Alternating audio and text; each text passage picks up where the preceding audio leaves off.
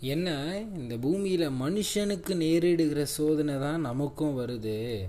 அதாவது நம்ம நினைக்கிறோம் இந்த பூமியில் நமக்கு சோதனையே இல்லாத ஒரு வாழ்க்கை இருக்கும் அப்படின்ட்டு. கிடையவே கிடையாது. சோதனை இல்லாமல் இந்த பூமியில் நம்மளால் வாழவே முடியாது.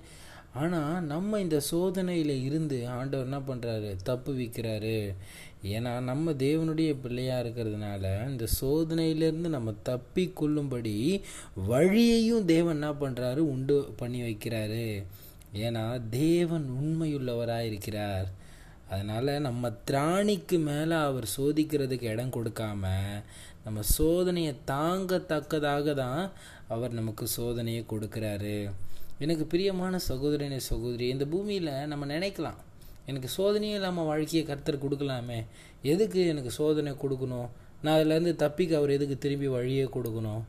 கிடையாது. இந்த பூமியில் நம்ம வாழக்கூடிய நாட்களில் நம்மளை கண்டிப்பாக சோதனைகள் சோதிக்கும். எதுக்கு இந்த சோதனைகள்லாம் என்னுடைய சுய இச்சையும் சுயாதீனத்தையும் நான் எப்படி பயன்படுத்துகிறேன் ஏன்னா இந்த பூமியில் நம்ம வாழக்கூடிய நாட்களில் என்ன பண்ணோம்? இச்சை பாவத்தை பிறப்பிக்கும். பாவம் பூரணமாகும்போது மரணத்தை பிறப்பிக்கும். இப்படி நம்ம என்ன பண்ணக்கூடாது? இச்சையில் செக்குண்டு சிதறி ஆண்டவரை விட்டு வழி விலகி போகாதபடிக்கு இந்த சோதனையிலேருந்து நம்ம என்ன பண்ணணும்? ஜெயித்து வரணுன்றதுக்காக தான் நமக்கு சோதனை வருது. அந்த சோதனையில் நான் எப்படி இருக்கணும்? ஆண்டவருக்கு போராடுகிறவனாய் ஆண்டவருக்குள்ளே இருக்கிறவனாய் இருக்கிறோம் தேவன் சோதிப்பார் தான். ஆனால் தேவன் எப்படியாப்பட்டவர் இல்லை.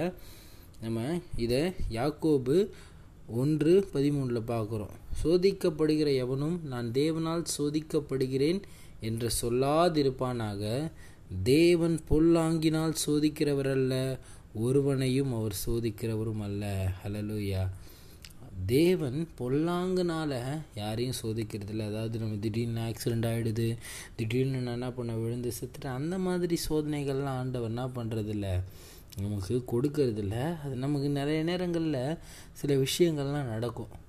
ஆனால் அது நமக்கு சோதனை கிடையாது. ஏதோ ஆண்டவருடைய திட்டம் அங்கே நிறைவேறுது. அவ்வளோதான் சோதனைகள் நம்ம பொழுது நம்முடைய வாழ்க்கையில் நம்ம ஜெயித்து வரக்கூடிய படிகள் தான். இன்றைக்கி நம்ம சோதனையை ஜெயித்து வரும்பொழுது தான் நம்ம என்ன பண்ணணும்?